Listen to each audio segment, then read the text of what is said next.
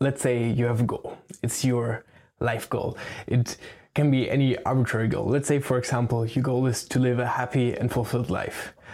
And it really doesn't matter which goal you choose, you can just exchange it.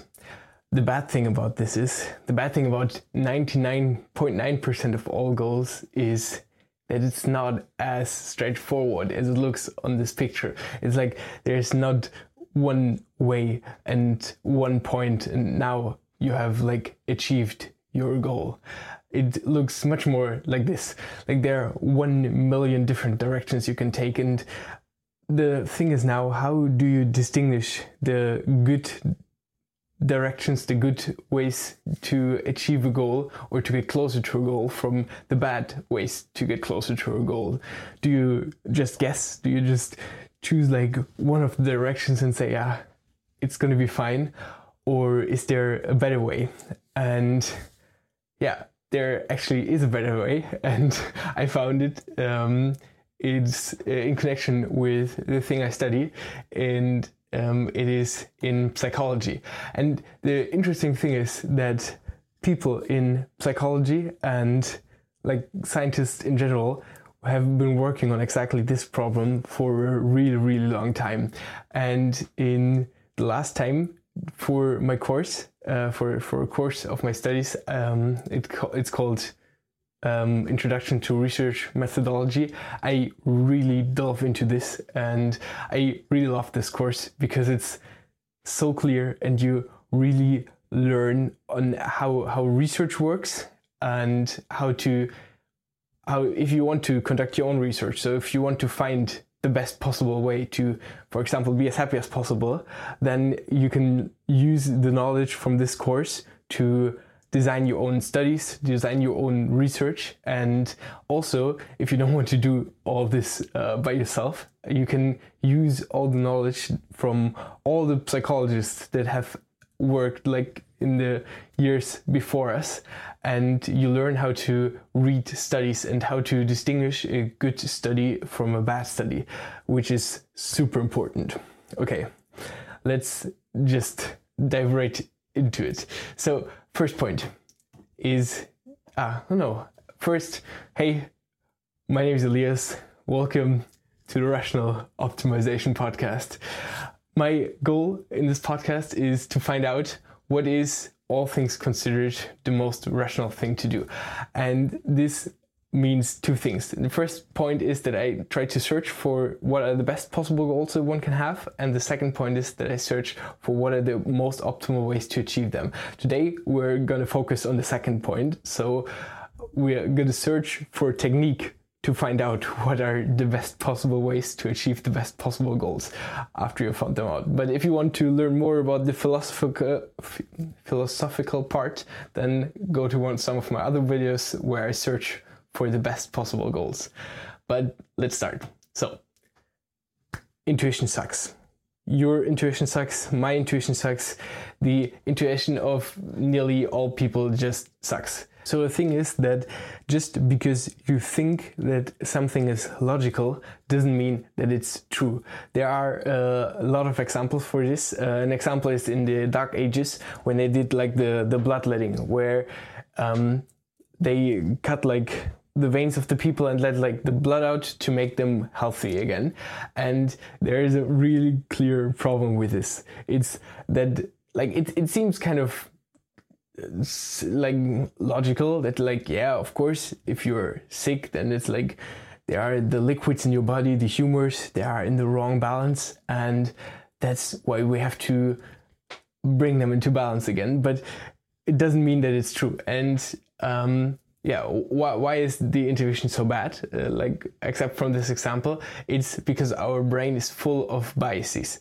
And so uh, bias or heuristic those are things those are ways our brain thinks that are not optimal if your goal is to be as true as possible.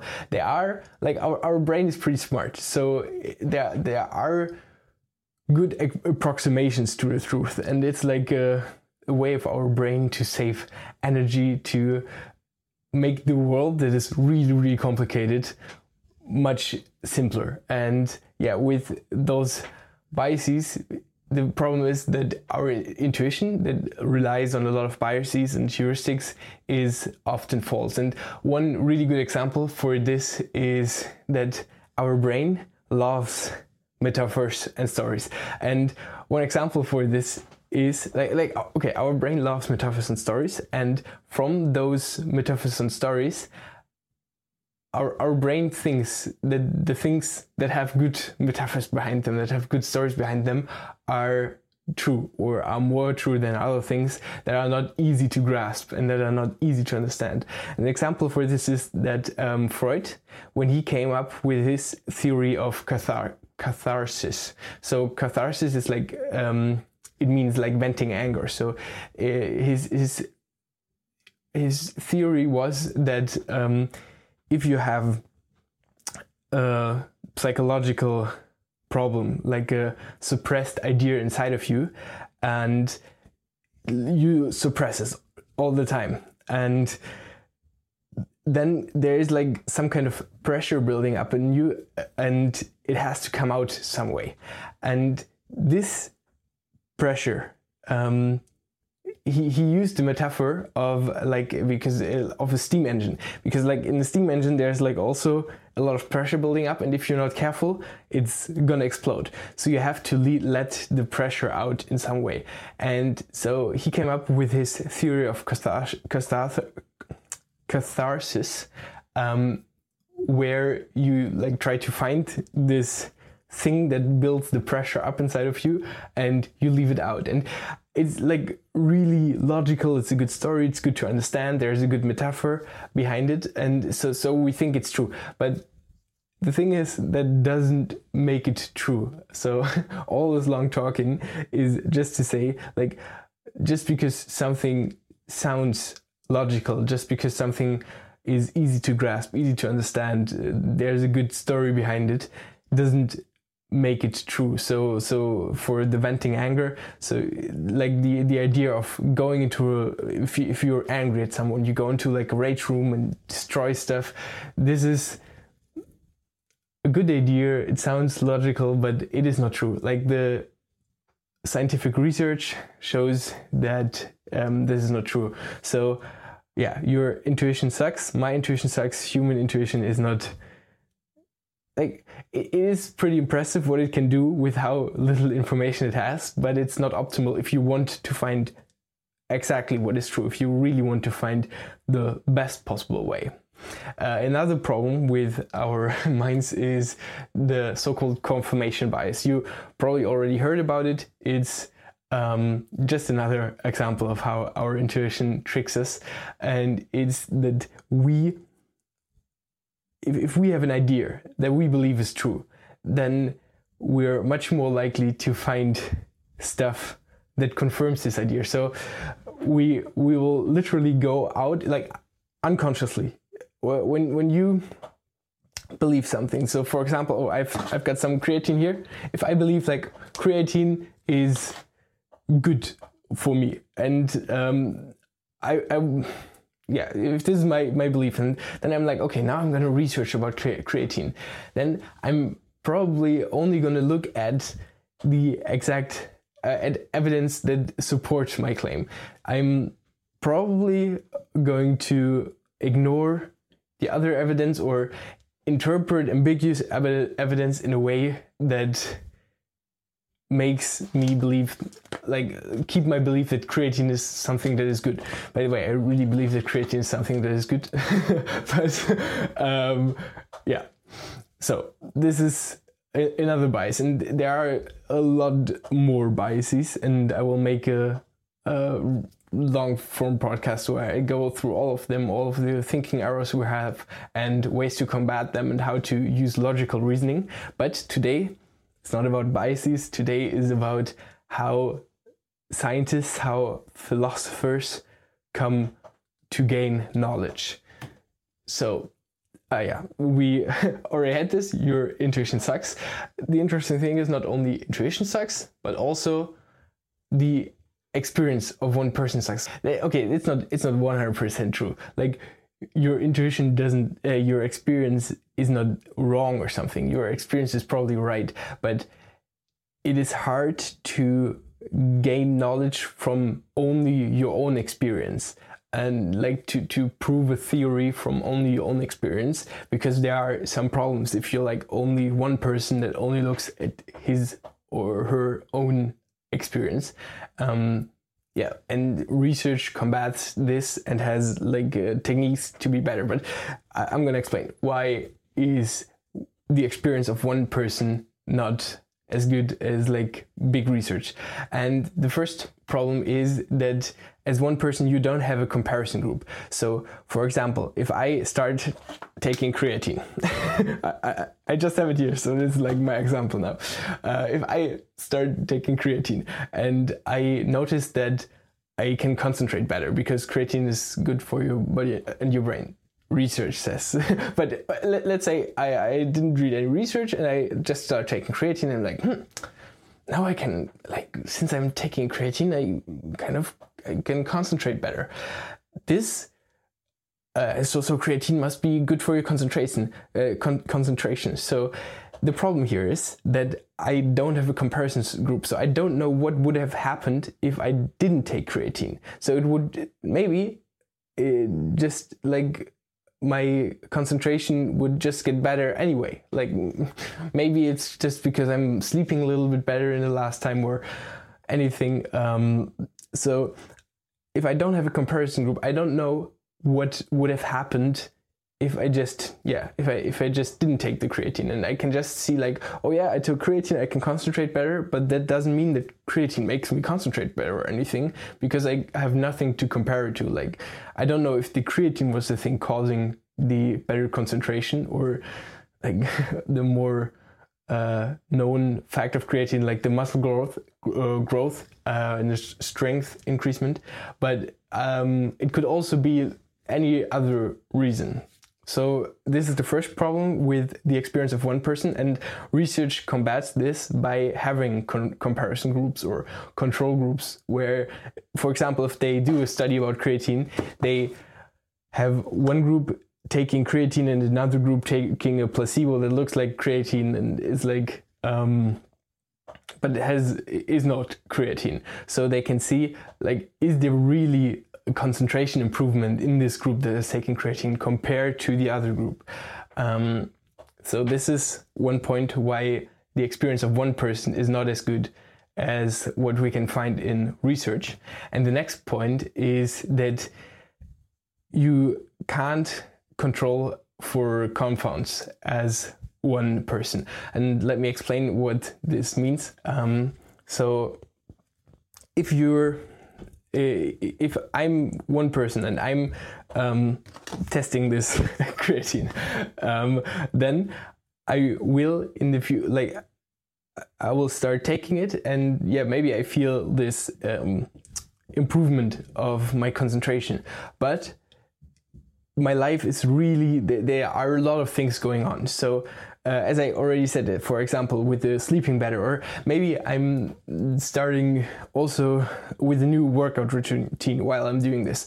And so I maybe because of this new workout routine, my concentration gets better because like everything flows better and stuff and so so I can just concentrate better. And this would be a confound. So it's another explanation for why my uh, concentration got better.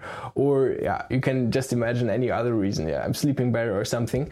And um, if i'm only one person i can't control for other changes like this. Or yeah let, let's say i'm starting to do yoga and um, because of the yoga i can or no i don't know if if my better concentration comes from the creatine or if it comes from the yoga and um, I can't control for this because I'm only one person, and in my life there are so many things going on. Like even if I say, okay, I'm not going to start yoga while I'm doing this creatine experiment, there are a lot of other things that are going on, and that could cause the change. So it doesn't have to be the creatine.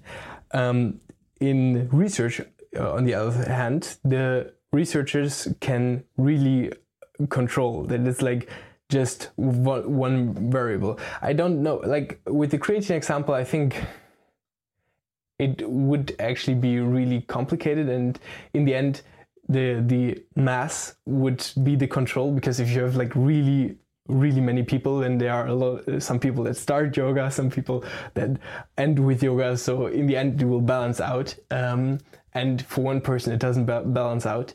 Um, but for many other things it's they can they also like if you're in the lab you can really control okay this is exactly the things you're going to eat. This is exactly um, yeah you, you can just control anything and this way you can rule out many confounds. So again, a confound would be another reason for the research findings. So another reason for why I can concentrate better when I'm taking creatine. Um, okay, next point.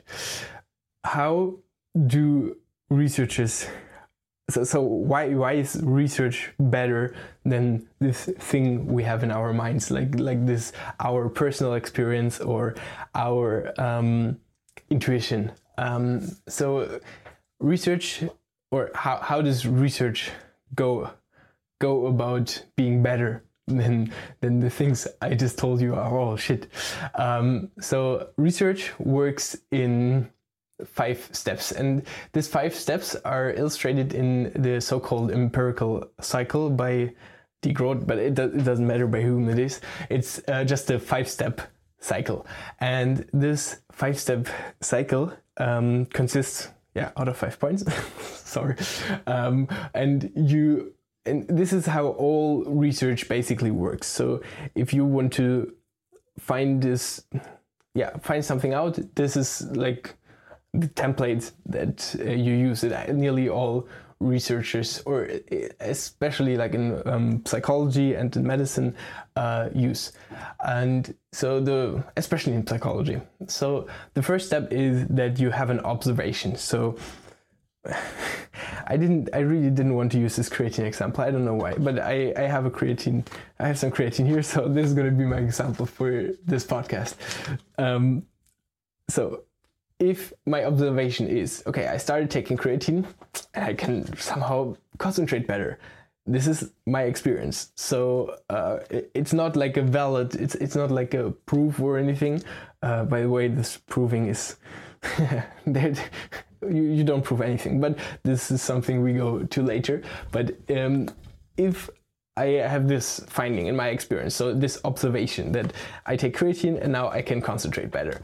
Um, then uh, yeah, I, I, have an idea. Hmm, okay, creatine makes you concentrate better. Maybe this is a maybe this is true, and this is what we call a theory. Or yeah, this is would be a really short, really succinct uh, theory. So it's like just one claim, one proposition. So so my claim is that creatine increases concentration, and so this would be the second step in the empirical cycle. The first step is I have the observation. Okay, I take creatine. Hmm, I can concentrate better.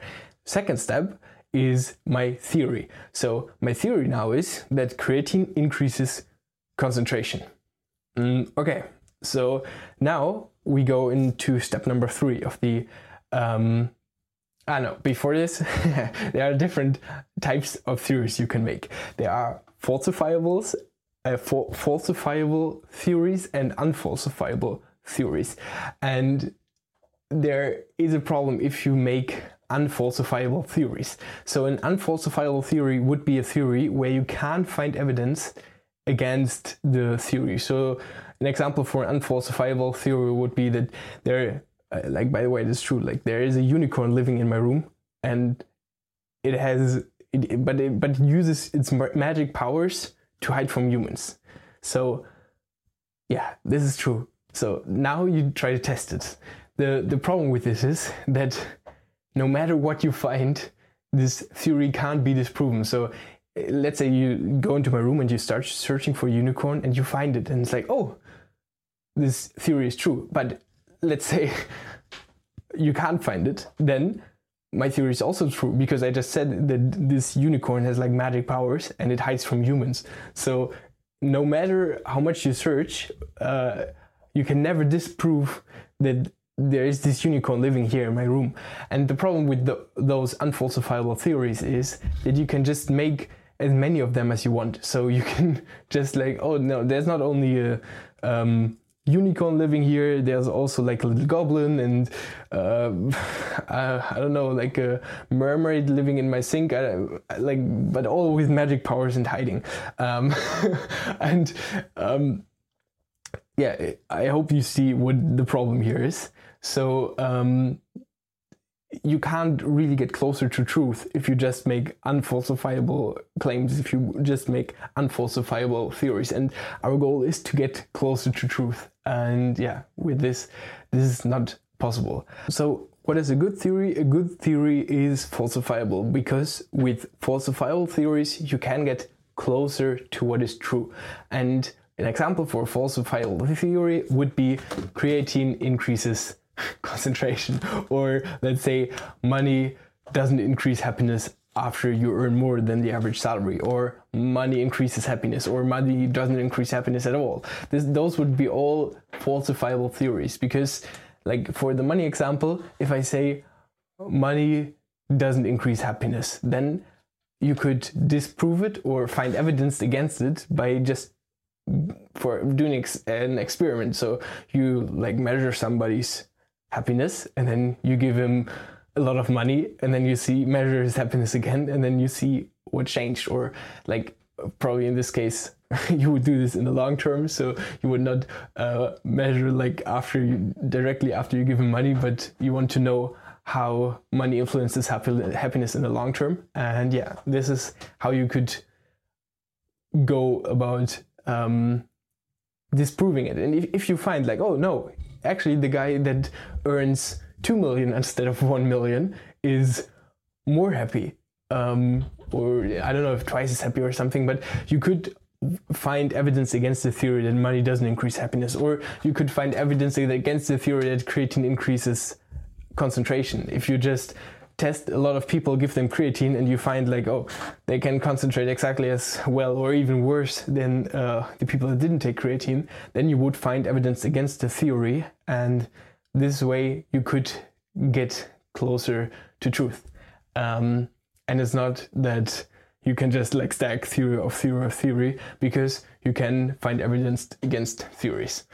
So we're still at step number two of the empirical cycle. So first step was you observe, you see something. Oh, I see that when I take creatine, I can concentrate better. Second step is the you make a theory. So my theory now is that creatine increases concentration. Step number three. Now you make a prediction. Uh, prediction is a specific you do derive it, you deduce it from the theory, and it's like a specific point in which the theory, how the theory would manifest itself. So my prediction could be um, if I give like one of my friends um, five grams of creatine a day, or let's say three grams of creatine a day, um, for two weeks, he will be able to concentrate uh, to yeah to he he will like solve a rubik's cube faster after two weeks because you can concentrate better.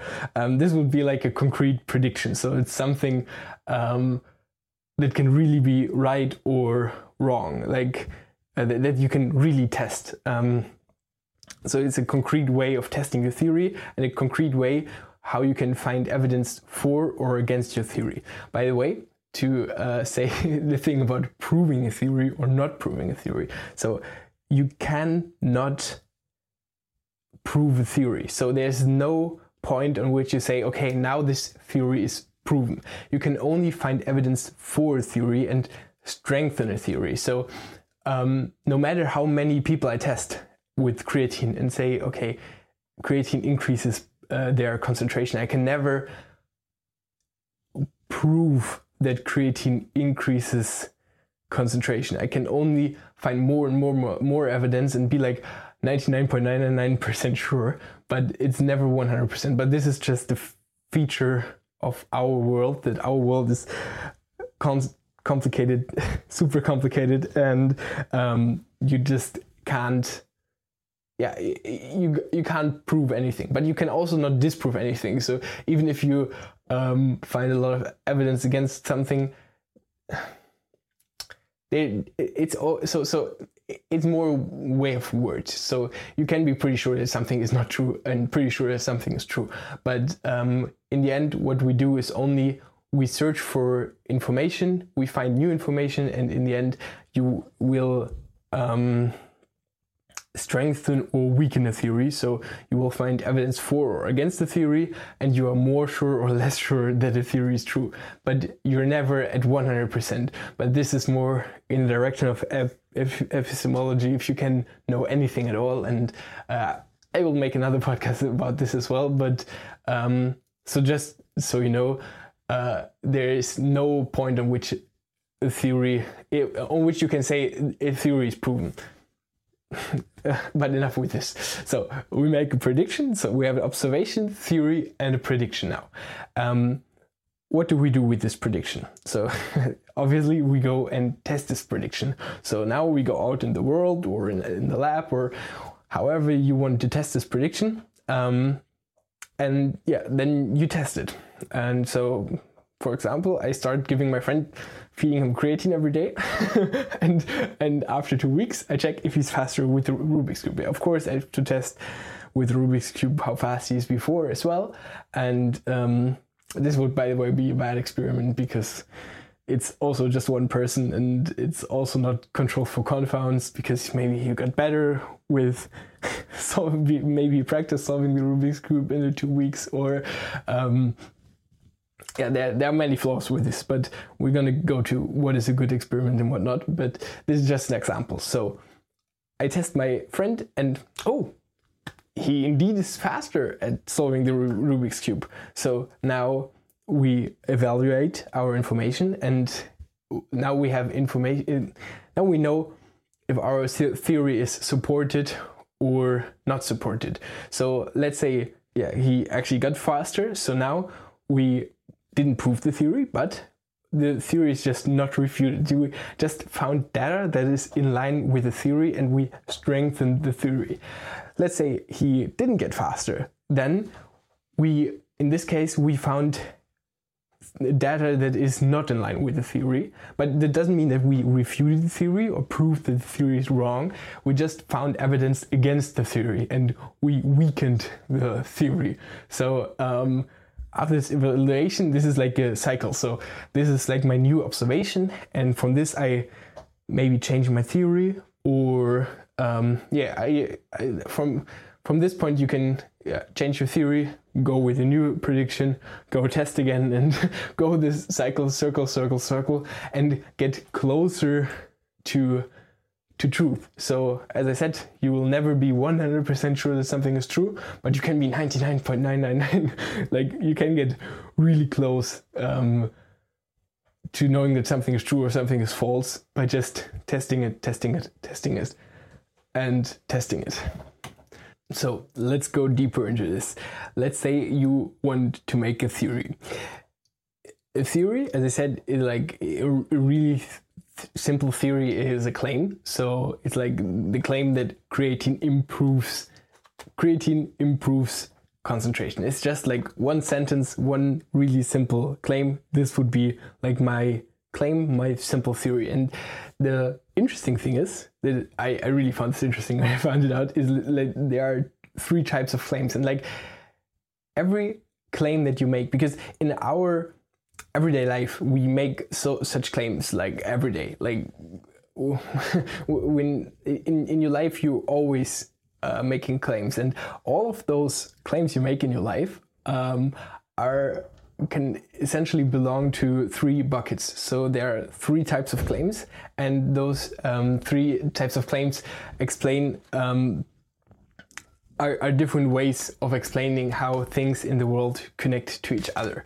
Yeah, and in the moment I understood this, it really helped me to see the world much more clear. So uh, I'm working a lot, like taking a lot of notes and really trying to understand the world in like a philosophical way.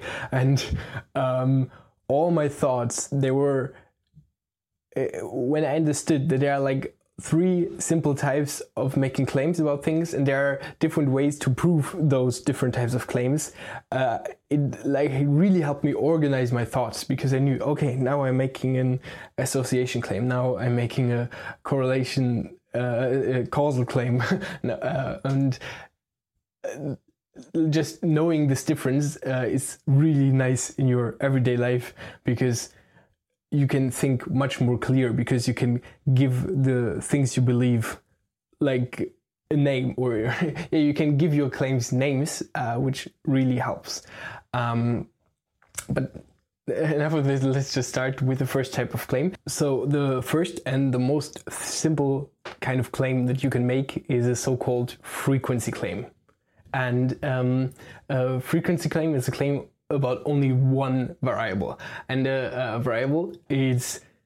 Uh, so, so, what is a variable? A variable is something that varies. So, it is uh, everything that can have like different so-called levels. So, for example, how much creatine I take would be a variable, or uh, how good I can concentrate would be a variable, or uh, how much handstands I do a day would be a variable, or um, I don't know how much, how often I go to the gym. Uh, like you can go like for everything. Uh, you can like nearly everything you talk about can be expressed as a variable. Like everything where where there are possible differences between humans, between like.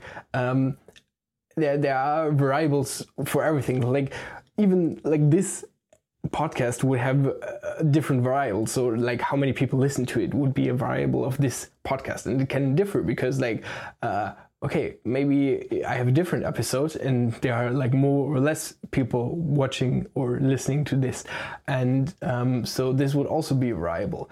And um, the things I was, the, the types of variables I was talking about right now, those are all quantitative variables. So uh, quantitative vi- variable means uh, that there are levels that are higher than others. So, for example, um, for my um, creatine intake, I can take like more or less. I can take one gram or two grams or ten grams, um, and uh, this so so the, the numbers are meaningful. So there are numbers that are higher than other numbers and numbers that are lower than other numbers. The same like, okay, how many likes this podcast gets um, can be higher or lower, and there's a difference. It doesn't mean that it has to be better or worse. Uh, in this case, of course, uh, it would be uh, better with more likes, but um, this is just it, it just means that something can be more or less. So, for example, weight or size. Like it's not better or worse to be uh, to weigh more or less, basically. Uh, but um, it's just higher or lower. There are also not only quantitative variables. There are also categorical variables and categorical variables they also have levels so a level would be for, for creatine, for example, a level of creatine intake would be how much creatine you take. So one gram would be a level for your intake of creatine. Uh, two grams would be another level, and the level of two grams is higher than the level of one gram. Common sense, but um, for categorical variables, the levels are not higher than each other. So, um, for example, uh, your uh, gender, if you're like male or female, this or I don't know. There are. Maybe I should take another example. Um, so forget this. Uh, let's say um, your favorite color. Your favorite color is. Um, your, your favorite color is a categorical vari- variable. So it has different levels, but none is like higher than the other ones. Like it's not that um, uh, red is better than blue or whatever. It's like uh, if if you have your favorite color, it's uh, just like any of the colors. Or um, uh, another good example from the book that I can think of of categorical variables is like if you test like different types of monkeys like you have uh, chimpanzees and bonobos and like i don't know and you do tests with them um, and this would be a a, categorical variable, so the type of monkey, or yeah, your favorite color is also one. And there's none like there's none higher than the other ones. There, this is the thing about categorical variables. So uh, there are two types of variables: categorical and quantitative. For quantitative, there are uh, values levels of the variable that can be higher than um, others. For categorical variables they are not higher. They are all um, just different categories. So which category are you in? And um, so let's go back to the frequency claim, the thing we were actually talking about. So frequency claim is a claim about only one variable. So um, you it's it's the most simple claim you can make. So um, for example, um, the average amount of beer that people in Tilburg University drink is I don't know one I have no idea. Like I, I don't drink. Let's say it's like one liter or or let's say let, let's say it's two three liters a month I don't know for uh, if you adjust for everything. Let's say three liters a month. So um, this is the average amount of beer people drink. This would be a frequency claim, or how much people uh, on how, how often people smile a day. This would be also, or how often people lie a day. This would be also a frequency claim. So you only make a variable a claim about one variable, or uh, let's let's go with a good with a good one. Uh, um, how often uh, people go to the gym. So let's go with the example. Um, people on average go to the gym. Um, I don't know. They're like the average student goes to the gym one time a week. I've also no idea, but let, us say let's say um, th- this would be a, a frequency claim, and um, yeah, so we have one variable: how often students go to the uh, gym and we have the frequency. So, so we make a claim about one variable only. So only that students go to the gym one times a week. So it's enough. This is a frequency claim. I'm going to explain more exactly how to interrogate if a frequency if a study supports a frequency claim, uh, it's gonna come later. But um, for now, so just so you know what a frequency claim is and what a variable is. Let's go to the next type of claim. The next type of claim is a so-called association claim and oh in the slides i let it I, I used like ai image generation for my slides and it says association with double a i and uh, it's a little bit weird but um, you know what i mean so it's an association claim and an association claim is a claim about two variables and this is so about the connection of two variables and um, so what does it mean? So, for example, if I say hmm, creatine um, intake is correlated with good concentration.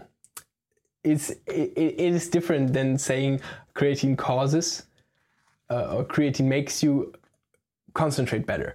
Because now, uh, if, if I say um, taking creatine increases concentration. This would mean that this is actually the next type of claim. I can show you the so it's a causal claim. So this would mean that if you take creatine, then this happens to you. But an association claim is one level below this. So it's just that um, you look out in the world and you see, oh, people that take creatine also can concentrate better. But you don't say that creatine makes them concentrate better. You just say, people that take creatine concentrate better. So um, this would be an example of a positive association. So positive association means doesn't mean that it's something good or something uh, like there are positive and negative and zero associations, but it doesn't mean like good and bad associations. It just means that a positive association means that high in one level means high in the other level. So high creatine intake means high concentration. Um, but you could also do it like the other way around. You could say um, maybe yeah, you, you could say uh, sugar intake and health. Like, I, why? I don't know why this podcast got into a health nutrition lecture. Um, I, I, really try to only explain this, but this is the stuff that comes to mind in the moment. So, um, uh, sugar and health, sugar intake and health. This would be an example for uh, negative or inverse association. So if your sugar intake is high, your health is low. If your sugar intake is low, your health is high. So um, yeah, this would be different from a positive association where high means high. So um, and there's also zero association, and this is just if you don't find any uh, connection between um, two variables. So uh, if I take creatine and I don't find any difference in concentration, then um, this would mean that there is a zero um, association. So just it doesn't matter how much creatine you take, or no, you. I can't predict how good you can concentrate just from knowing how much creatine you take because there's just no connection between the two. So um, pretty simple. The those association claims you um, to visualize them, you can use scatter plots. And um, this is really nice because then you can, if you have a scatter plot, you have like a diagram and you see like, okay, on one axis is like the amount of creatine you take. On the other axis is like the amount of how concentrated you are and then you can make dots for all the people that you test and let's say a person that takes like no creatine and can concentrate like okay um, would have a dot in some point and like another person that takes um, a lot of creatine and can concentrate really good would have a dot um, in the far upper corner. And like if you have a lot of a lot of dots then um, you can kind of like draw a line through those dots like the the most average line um, and this is the so-called co correlation. Okay no the slope of this line so how steep this line is is the correlation coefficient r and this correlation coefficient R is a number and this can show the strength of an association. So if this correlation coefficient is um, zero, then you, we would have a zero uh, association. So this would mean that the slope is zero. So it's just like a straight line and the dots are scattered all around it. If the uh, correlation coefficient r would be 1 this would be mean it's a perfect correlation so it's like you can exactly know from how much creatine you make how much you concentrate. It's not like this in real life like you never find the perfect association i don't know. You nearly never find a i don't know if you ever find a perfect association. Um, so it can be like somewhere between this, between zero and one. Let's say for the creatine and concentration example, it's probably like um, 0.1. I, I don't think it's such a strong association or correlation, but there's one. Well, probably it's even less. But um, so so this is how how how steep the line is. So how how how directly it correlates. Like if, if the points are scattered around a lot on this scatter plot, so if if there's no strong connection between creatine intake and concentration, then um, the line wouldn't be as steep, so the correlation coefficient would be lower, and uh, in the end, yeah, we would have. yeah, it's it's not such a strong association or correlation. Um, also, this correlation coefficient um, with in the negative association it would just be negative so the most negative it could get would be minus one and um, so so it can be anywhere from plus one zero minus one plus one would mean um, so r equals plus one would mean a um, perfect positive association r equals zero would be a perfect uh, it would be a zero perfect zero association, and r equals minus one would be a perfect um, negative association. But in real life, it's always somewhere in between. But whenever you see like a, an association claim within R, um, so you have the, if you want to find the connection between creatine and concentration, I really have to find a different example for this podcast, but I'm not sure if I will. Um, then uh, just look. If you read a study and you see an R, and you and in the study it says like okay R of um, 0.1, uh, so so oh yeah, R of 0.1. This would mean um, there's a fairly weak association, but still there, there is some association. So uh, creatine indeed increases your concentration. Um, if they would say, okay, it's 0.0001, then you can be like, okay, there is no connection. But if they say it's 0.9, then you, okay, it's not like, then we would all be taking creatine like crazy. Um, but yeah, so this is how you can use this correlation coefficient R if you read a study. Let's go to the next claim. The next claim is a causal claim. Uh, a causal claim is, as I said, is, is a thing I was talking all around. I'm, I'm going to use different examples now. Let's um, let's go with money and happiness. Let's say if I say money makes you happier. so this would be a causal claim. So money causes you to get happier. It's different than when I say, when I make a, a association claim and say, okay, people with high money are also happier. No, I say money makes you happier. And this is a really, really important difference to know. So now I'm not only claiming that rich people are happier, I'm also claiming that money causes this. And yeah, this is just an important difference uh, that you have to know. And it's much more complicated to prove a causal claim than an association claim. But um, yeah, how to prove this? I'm gonna explain how to prove this actually right now. so, how to find evidence for the different types of claims.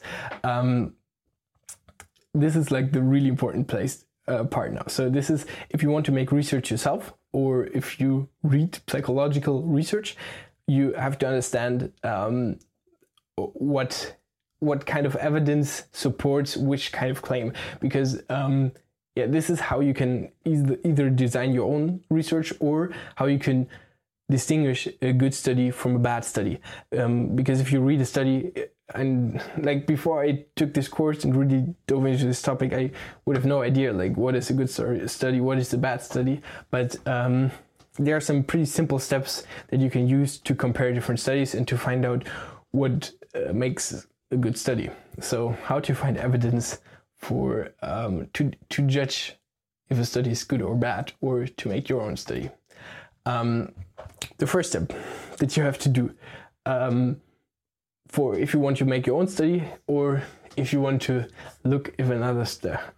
Okay, no, this is the step you do when you make your own study. It's called operationalizing. Um, if you read a study, you just read how they operationalized their variables. Um, but this is also really important for both things that you can do. So, what is operationalizing? Operationalizing is turning a conceptual variable into a operationalized variable. So, uh, what does it mean? This means that you make an idea concrete. So, so if I say, um, money. money increases happiness. What is money and what is happiness? So like this is like a beautiful thing to say. Money increases happiness. Would make the world so much easier if this were true. but um, how exactly do I want to go about measuring this? Because I can't just there's no okay, for money, actually, there is a number.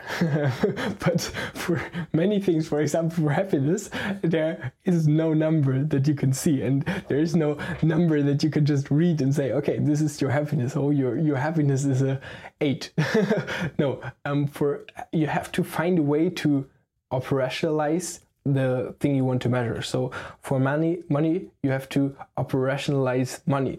And an example for operationalizing money would be um, it's called the ladder of life question. Um, and it is just a question you give to someone, and uh, this question uh, goes like some. So I, will paraphrase it. Um, this question is that um, imagine you're have like a ladder with ten steps, and on top of the ladder would uh, mean that you have like your perfect life, uh, exactly what you want, and like everything is your, your life is going in a way that you like it. Uh, and uh, like on the lowest uh, step would mean that uh, your life is not going your way at all. It's like really bad, and um, yeah, you you would like to really change a, lot. And on which ladder of the life uh, of the which level of the ladder do you stand? And this is a way how psychologists. Okay, I I think I didn't paraphrase this perfectly, but this is a way how psychologists measure, measure a cons- concept like happiness. Um, and it, yeah, this is really complicated, and there are a lot of discussions going on if uh, what what is a good operationalization, what is a bad operationalization. Also, you can look like there are so many different. Uh, difficult, especially like in psychology, there are so many difficult constructs that you have to operationalize. Things like intelligence, depression, um, and yeah, all those um, concentration, um, all those things are super complicated. Like there are simple things, like for example, you weight. Yeah, okay, you just step on the scale. Like my operationalization for a person's weight is that yeah, step on the scale. Like I don't know, in uh, best if you want to have really. Uh, exactly then let's say okay step on the scale in your underwear and then i have your exact weight and uh, but like there's nothing like this. There's no scale for happiness. And uh, also for money you uh, you have to really operationalize it because like what does it mean how much money people have? Is it like their income? Is it their savings? Is it their net worth? Is it uh, their stocks? Is it what they have on their bank account? Like actually it's not there there is no one number that shows like how wealthy you are or how much money you have. There are a lot of different numbers that all together build this up and you have to operationalize how so so what do I mean by how much money people have and what do I mean by how happy people are. So those are for for this example, those are two variables that you have to operationalize. Mm. And now, um, you know, it's it is also important to distinguish a good operationalization from a um, bad operationalization. And um, this is the first way how you find out. Um, yeah, it, it's the first step of finding good evidence. The first step of finding good evidence is to check for the so-called construct validity.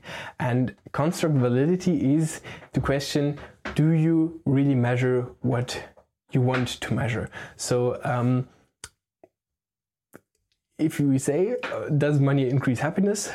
And I operationalize happiness with this ladder of life question, then I can now, if I want to check the construct validity of my operationalization of happiness, then I would really look into if this um, operationalization of happiness is a good operationalization, if I really measure happiness or if I measure something else because would be shit. Like in in the past when people tried to measure intelligence they were like measuring the head circumference of people.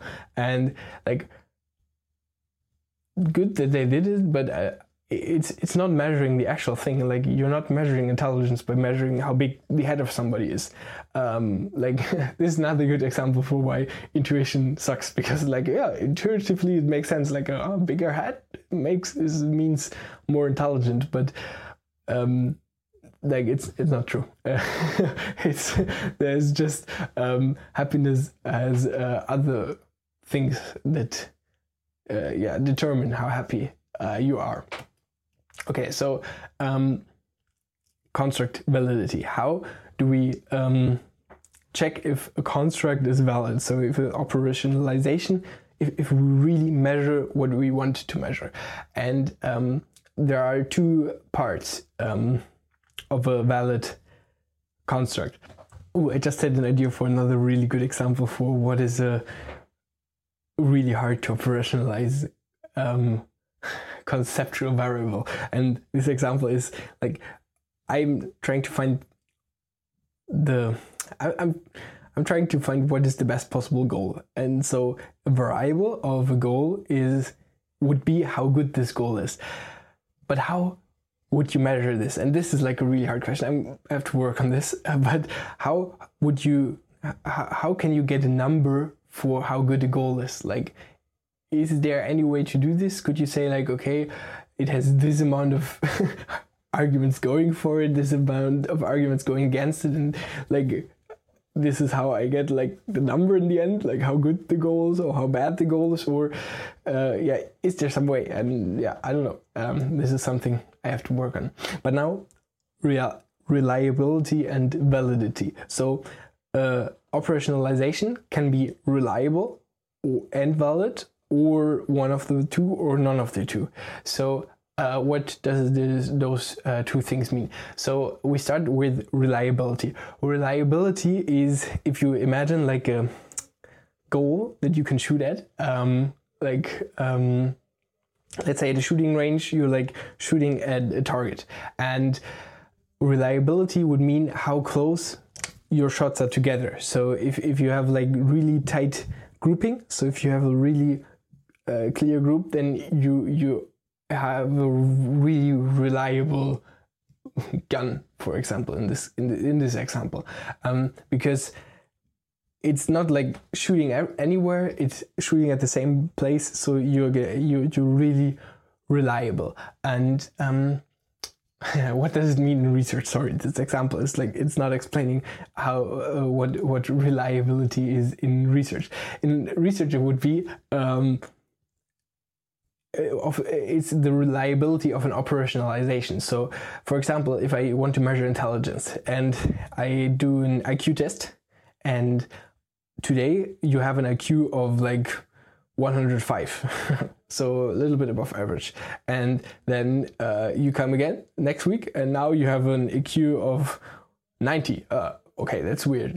There's a pretty big difference, and like you come next week again, and now you have 120. Like this would mean that this IQ test is not reliable because like no matter if like like intelligence should be something that is kind of stable. So if i measure it again and again and again and each time it's like super big differences there must be something wrong with my measuring tool. So um, this would yeah this is what reliability basically is. Um, and reliability, you can uh, test it. So there are like different ways to check if a measure is reliable in psychology and uh, or in, in many sciences. but um, one of them is, for example, the test retest reliability. So this is exactly what I just explained. So with the IQ test, if you do the test again after one week and your value is really significantly different, then there is no test retest reliability. And um, yeah, so so this is something you have to check. Another thing you have to check is um, the or you don't have to check it always, but if there's something if if you rate the vari- variable yourself, so if you say or if there are raters for variables, so it's not um, let's say we want to measure intelligence, but we measure it by uh, looking how well you solve a problem. And so there's somebody that stands there next to you with like I don't know a piece of paper, and he looks how well you solve solve a problem. In, in the end, he gives you like a number for your intelligence. Um, this would be a rater. So it's like a person that observes you and it looks at you and it says, okay, you're this intelligence uh, this intelligent and um, inter-rater reliability would mean that if I have like, for example, two raters next to each other and they would both look at you like doing this task and be like, mm, okay, you are this much intelligence, then intelligent, then their both their ratings must be pretty similar because like if one of them says oh yeah super intelligent and the other one is like oh no pretty stupid then we wouldn't have inter-rater reliability and this would also mean like okay uh, we are not measuring intelligence here we're measuring Uh, we're not measuring anything here actually because if the raters are so far apart from each other, it's the same with when the tests are super far apart from each other. Like something must be wrong here. We're not measuring anything really. Um, the third part uh, on how to check for reliability is the internal reliability. So internal reliability is if you have a questionnaire with many questions. So um, for example, for happiness, there are um, different types of questionnaires where you have like different questions. Like for example, um, my life is going uh, as I want it to go. If I could my life over, live my life over again, I would change almost nothing. And for all those questions, you can give like an answer from strongly agree to strongly disagree with like five steps. And um, they are all supposed to measure happiness. And in the end, the average should measure your happiness. The problem is if you have like if all those questions should measure happiness and one is like strongly agree and the other is like oh I strongly disagree then um, this is a sign that you're probably not measuring happiness in a good way. Um, so you're it, it seems like uh, it seems like you are but you are not because um, yeah, it's not like are you really measuring happiness if some of your points are really high and some are really low. Like there, there must be a problem here as well. So we have test retest reliability, inter-rater reliability, and internal reliability. But reliability is not everything. I have a really cool example for a perfect reliable measure that is not valid at all. And this would be okay. Let's let's start to measure intelligence. And I say intelligence is how big your head is. so I start measuring your head circumference and like, hmm, okay, yeah, you have this head circumference, so you're this intelligent. Let's test for the different uh, reliabilities. So come again in one week. I measure your head circumference again. Hmm, perfect. I have nearly exactly the same measurement again. This is a really good uh, test retest reliability. Now um, let's check for inter-rater reliability. I get somebody else. Okay, please measure this uh, your head circumference. This other person measures your head circumference. Hmm. Oh, also pretty uh, similar value to as I got. So we also have a really good inter-rater reliability. Um, okay, internal reliability in this case there is no internal reliability because we don't do like multiple tests. But um, yeah, it, this is. uh, because it's no question we don't have internal reliability. But so this is would be a very very reliable measure for intelligence. So i head circumference is super reliable. The problem is it's not really a reliable measure for intelligence because it's not measuring intelligence. And this is the validity. Are you really measuring what you want to measure? Is it something that you just say or yeah are, are you really measuring something you want to measure so this is amazing. Now we know how to measure something, or now we actually know that we're measuring something. The question is, do we measure the right thing? So this validity, do we measure the thing that we want to measure? And I just realized this whole thing, this whole podcast is getting much too long, much too too much information in one episode. So I decided to split it up into two. Um, the next one is going to come out right today after this one. So um, just jump to the next episode if you still have the mental capacity to keep on listening.